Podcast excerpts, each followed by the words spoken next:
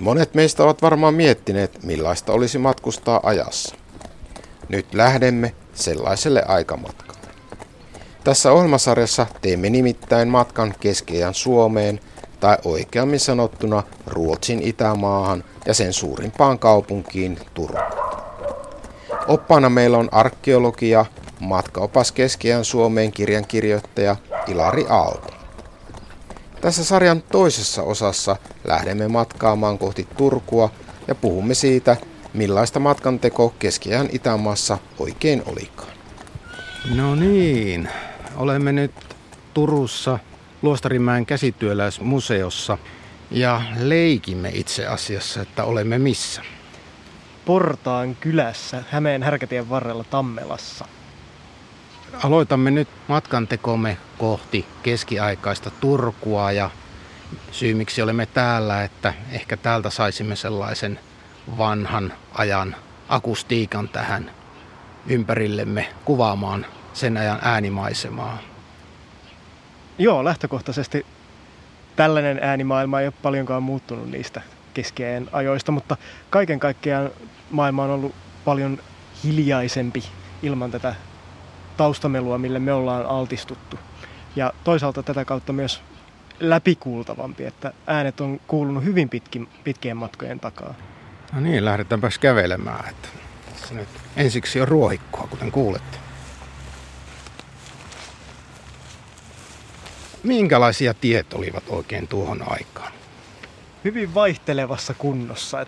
Keskeen Suomeen lähtiessä kannattaa ehdottomasti seurata näitä parhaita maanteitä, kruunun maanteitä, jotka on leveitä, kohtuullisen leveitä ja niistä talonpojat on velvoitettu pitämään huolta, että ne usein on myös kohtalaisessa kunnossa. Mutta kovin leveitä nämä mitkään tiet ei, ei ole. Suurin osa Suomen teistä on tällaisia ihan kärrypolkuja tai me, metsäteitä. Ja nämä leveät maantietkin on vaan noin kuuden metrin levyisiä, tai ainakin niiden pitäisi olla. että tietysti se on eri asia, miten lakia noudatetaan todellisuudessa. Niin, tässä meillä on tämmöinen kolmisen metriä leveä, ehkä viitisen metriäkin leveä. Tämä olisi jo iso valtatie siihen aikaan. Kyllä, todellakin. Että tässähän mahtuu jo peräti kaksi kärryä kulkemaan, ohittamaan toisensa. Että tämä on aika epätavallista maanteita pitkin liikkuessa. Että sitten on vaan annettava tietä vastaan tulijalle. No miltä puolelta silloin ohitettiin? Eli oliko silloin oikea vai vasemmanpuoleinen liikenne? Silloin oli vasemmanpuoleinen liikenne. Ja en tiedä onko tässä perää, mutta ainakin väitetään, että se johtuisi siitä, että sitten on pystynyt ohittamaan ohikulkijan miekkakäden puolelta, että jos sieltä vastaan tuli ja käy päälle, niin ehtii puolustautua. Ahaa. Niin, minkälaisia riskinpaikkoja teillä oli matkan varrella? No, semmonen aina vaaran paikka oli sillat. Sen takia, että niistä talonpojat joutuivat kanssa huolehtimaan, mikä ei todellakaan ollut heille kovin rakas velvollisuus.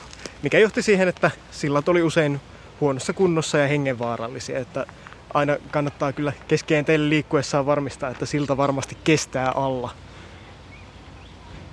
Ja etenkin sellaisissa pitäjissä, missä siltoja on paljon ja tämä rasitus talonpojille on suurempi, niin ne on, ne on heikoimmassa kunnossa. Lieto on tästä pahamaineinen. Niin, nyt me kävelemme, että oliko se semmoinen tyypillinen tapa matkustaa keskiajalla? Kyllä se oli se kaikkein yleisin tapa matkustaa, että niilläkin talonpojilla, joilla oli hevonen, niin tämä hevonen oli usein mukana kuormajuhtana kantamassa kantamuksia. Toki myös ratsastettiin, mutta se oli enemmän sitten ylemmän, ylempien luokkien matkustustapa rälssin ja sitten tietysti kuninkaalliset kruunun lähetit olivat varsinaisia pikakiitureita hevostensa kanssa. Mutta kävellen taitettiin suurin osa matkoista vielä keskiajan jälkeenkin. Mutta hevosella kulkiessa saattoi tietysti ottaa myös kärryn mukaan, mutta useimmilla teillä tällaista oli täysin hyödyttömiä, koska tiet oli niin huonossa kunnossa ja alkeellisia, että kärryillä ei ollut, ollut niillä käyttöä. Talvisaikaan on sitten tietysti eri juttu, kun silloin voi ottaa reen käyttöön. Et silloin se oli oikeastaan nopein matkustustapa, kun pääsi järven selkiä pitkin kiitämään rekikyydissä. Niin, mitkä nämä oli nämä päätiet siihen aikaan? Näitä varsinaisia maanteita oli ihan kourallinen 7-8 kappaletta ja ne on yhdistänyt nämä keskeään kaupungit ja kruunun linnat toisiinsa. Ja se tarkoittaa, että nekin on keskittynyt Etelä-Suomeen ja rannikolle, missä oikeastaan kaikki nämä kaupungit sijaitsi rannikolla. Ja tärkeimmät näistä teistä on Kuninkaantie eli suuri rantatie Turusta Viipuriin ja Hämeen, Hämeen härkätie tai Hämeen valtatie Turusta Hämeen linnalle. Mutta sitten on myös Turusta Satakuntaan johtava tie ja sieltä Ulvilasta Närpiön rannantie, joka on johtanut aina lähes Ouluun asti sinne ihan Pohjanmaan perukoille. Ja sitten Hämeestä Viipuriin on myös johtanut Ylinen Viipurin tie. Ja sitten myöhemmin keskellä 1400-luvun loppupuolella, kun Olavinlinna perustetaan, niin syntyy ensimmäinen Savoon johtava maantie, Uuden linnan tie, koska Olavinlinna oli tietysti uusi verrattuna näihin vanhoihin, vanhoihin linnoihin. Pikaopas selviytymiseen keskeään Suomessa. Kohtele ylempiäsi kunnioittavasti. Lähes kaikki ovat kodittoman matkalaisen yläpuolella. Tervehdi vertaisiasi kumartamalla tai niijaamalla ja ylempiäsi polvistumalla. Älä haasta riitaa kenenkään kanssa, luultavasti häviät kuitenkin. Älä sano karhun tai suden nimeä ääneen metsässä, vaan käytä kiertoilmaisuja. Jatkuu seuraavassa osassa. Minkälaista päivävauhtia sitä oikein päästiin? Kuinka paljon eteenpäin? Melkeinpä väittäisin, että keskeellä hyvin harvalla, paitsi näillä kruunun läheteillä, oli kiire. Eli sitä, se liikkumisen tahti on ollut se kävelyn tahti, mikä on ollut noin 3-40 kilometriä päivässä. Jos ajattelee Hämeen härkätien taittamista sieltä Hämeestä tänne Turkuun, niin sehän taittuisi sitten neljästä kuuteen päivässä jalaan. Ja hevosella, jos on liikuttu, niin on päästy tietysti vähän nopeampaa. Että se on ollut 50-60 kilometriä, mitä päivässä on kuljettu, jos ei ole ollut kruunun lähetti, jolla on oikeus vaihtaa hevosta matkan varrella, jolloin tietysti pääsee pidemmällä. Et sitten härkätie taittuisi kolmessa, neljässä päivässä. No niin, matkan varrella pitäisi varmaan syödä ja juodakin ja tarvittaisiin vähän yösijaakin. Et mennäänpäs tuosta nyt sisälle täällä. Käydäänpä majata.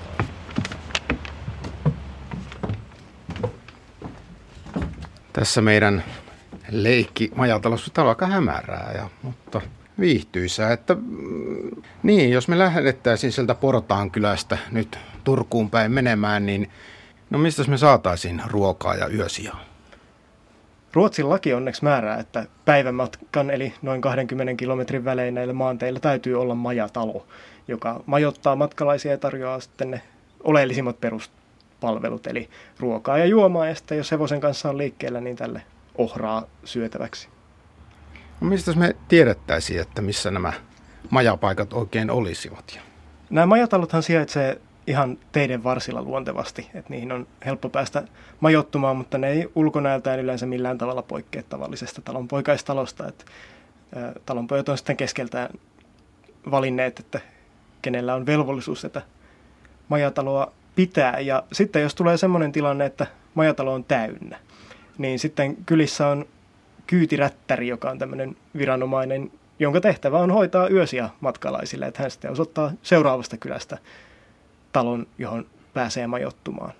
Eli kyllä se yösiä yleensä löytyy näiden maanteiden varsilta, mutta asia on sitten tietysti toinen, jos vähän syrjemmässä liikkuu vaikka Savon perukoilla, niin ehkä on paras varautua siihen, että saa nukkua ulkosalla.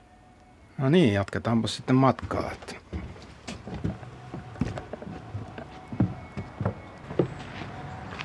Oliko siihen aika jotain tieviittoja tai muuta? Ikävä kyllä ei. Tienviitat on vähän nuorempi tulokas. Jollain tavalla näitä reittejä saatettiin merkata esimerkiksi iskemällä niin sanottuja pilkkoja puihin tai tekemällä karsikkopuita karsimalla puista oksia pois, mutta kyllä se varmin tapa löytää oikeaan suuntaan on etsiä leettari tai lietsari, joka on tämmöinen tien tuntija, tien sanoja, joka tuntee reitit ja voi lähteä sitten maksua vastaan tietysti oppaaksi näyttämään tietä seuraavaan paikkaan. Ja nämä leettarit toimii myös vesistöillä liikuttaessa ja silloin ne on kyllä ehdottoman oleellisia, koska nämä toimii niin kuin luotsit ja on, on ainoita ihmisiä sitten, jotka tuntee karien paikat. Että jos on vierailla vesillä, niin voi matka päättyä lyhyen, jos ei ole leettaria mukana. Ihmiset ovat toisiaan kohtaan hyvän suopia, sävyisiä ja hitaita vihaan. Mutta jos heitä kauan ärsytetään, korvaavat he koston ankaruudella sen viipymisen. He asuvat kyläkunnittain eri pitäjiin ja tiloihin jaettuina. Heillä on komeasti rakennettuja kirkkoja ja he osoittavat suurta intoa uusien rakentamiseen. Pappeja he kunnioittavat kovasti ja tuovat heille kymmenykset kaikesta. Olaus Magnus, Pohjoisten kansojen historia. Minkälaisia vaaroja matkan varrella oli? Oliko maantierosvoja tai muita tällaisia? Toki, etenkin näillä suurilla maanteilla, niin on, on ikävä kyllä myös haittapuolensa, eli nämä lain suojattomat, jotka siellä vaanii Suomen loputtomissa metsissä kulkijoita. Että näiden vanhojen maanteiden varrella on monia ryövärin vaha tai vastaavia nimisiä kiviä, kallioita, joissa, joihin liittyy perimätietoa, että siellä on rosvot vaanineet pahaa aavistamattomia kulkijoita. Että oikeastaan paras tapa välttyä tältä ongelmalta on kulkea isossa seurueessa, jolloin nämä rosvot ei välttämättä uskalla käydä kimppuun. Veivätkö he pelkästään rahaa ja tavaraa vai, vai kaapattiinko myös ihmisiä siihen aikaan? No, pääasiassa se oli tosiaan omaisuusrikoksia, mutta kyllä tapahtui myös tällaista ihmiskaappausta ja ihmiskauppaa, mikä oli usein kyllä vähän järjestelmällisempää, että se ei ollut näiden maantie rosvojen asia, vaan esimerkiksi sieltä idästä Novgorodin puolelta tuli tämmöisiä ryöstöretkiä, joiden yksi tarkoitus oli kaapata ihmisiä, vaaleatukkaisia, sinisilmäisiä suomalaisia myytäväksi tuonne Keski-Aasian orjamarkkinoille. Että sellainenkin vaara on olemassa, mutta lohdutettakoon keskeen matkalle aikovaa, että kauhean usein tällaista ei tapahdu. No entäs sitten, minkälaisia villieläimiä olivatko ne vaaraksi matkustavaisille? Jossain määrin kyllä. Sudet ja karhut on olleet yleisempiä keskiajalla kuin nykyään ja etenkin tiukkoina talvina, kun ruoka on vähissä, niin sudet kyllä helposti käy myös ihmisten kimppuun. Että se on ihan todellinen vaara ja pelko keskiajalla matkustavalle. Mutta sitten semmoinen, semmoinen, mitä ei ehkä niin osaa pelätä, on hyttyset, jotka toki nykyäänkin on inhottava asia, mutta keskiajalla Lounais-Suomessa liikkuessa ne levittää myös malariaa, eli horkkaa. Että semmoinen, semmoinen sairaus on vielä silloin ollut olemassa oleva vaara. Niin, että se ei todellakaan ole ollut mikään lämpimien maiden vitsaus. Ei, ei, ei mitenkään yksinomaan. Että se on vasta aika hiljan Suomestakin kadonnut. No jos sinä antaisit vähän niin kuin matkustavaisille ohjeita, että mitä nyt ehdottomasti kannattaisi välttää tekemästä? No aina kannattaa kunnioittaa paikallista kulttuuria. Ja kaikenmoinen riidan haastaminen on aika tuhoon tuomittua, koska keskien suomalaiset on todella kovia tappelemaan. Että he on kuitenkin selviytyjiä, jotka on tottuneet elämään aika väkivaltaisessa maailmassa. Mutta kannattaa opetella tapakulttuuria ja ottaa mallia siitä, miten alkuasukkaat toimivat. Ja ennen kaikkea kannattaa kunnioittaa näitä säätyrajoja. Eli se on hirvittävän tärkeä asia ymmärtää, että missä asemassa toinen ihminen on itseen nähden. Ja jos näitä, näitä rajoja rikkoo, niin siitä ei kyllä hyvä seuraa. Mitä siitä seuraisi, jos alempiarvoinen lähestyisi ylempiarvoista, yle, ylempisäätyistä epäkunnioittavasti? Kyllä siitä luultavasti käräjille joutuisi. Ja tähän liittyy myös elekieli, että missään nimessä ei saa kääntää selkäänsä ylempiarvoisille, että se on, se on hyvin loukkaavaa. Mitä tällaisia muita eleitä tai tapoja oli, jotka olivat pannassa? No sitten mennään ehkä kielen pariin enemmän. Et toki erilaisia solvaavia kehonkielen elkeitä on ollut, mutta sitten myös tämmöisiä ihan loukkauksia on, on kyllä lauottu, mutta niistä on myös rangaistu tosi ankarasti just sen takia, että ne, ne on nimenomaan osuneet tähän toisen ihmisen kunniaan, mikä on se kaikkein tärkein asia keskiajalla, kun tällaista vahvaa sosiaaliturvaa ei ole olemassa, niin kunnia ja hyvä maine on se, millä ihminen elää. No niin, kuten äänistä jo kuulette, että tässä alamme lähestyä jo silloin Itämään suurinta ja Ruotsin valtakunnan siihen aikaan toisessa suurinta kaupunkia Turkua ja katsomme tuota horisonttia, niin siellähän on tällainen iso, mahtava rakennus. Mikä se on? Turun tuomiokirkkohan siellä kohoaa yli muun kaupungin ja näkyy kyllä vaikuttavana kauas asti. Että kun suurin osa kaupungista on matalia hirsitaloja, niin se jotenkin vielä korostaa tämän katedraalin suuruutta. Ja sitten siellä on myös linna. Ja siellä ihan etäällä saattaa nähdä väläyksen linnasta, että se on siellä Aurajoen suussa puolustamassa kaupunkia. No niin, mennäänpä sinne sitten seuraavaksi ja jatkamme seuraavassa ohjelmasarjan osassa siitä, että millaista siellä perillä oikein olisi.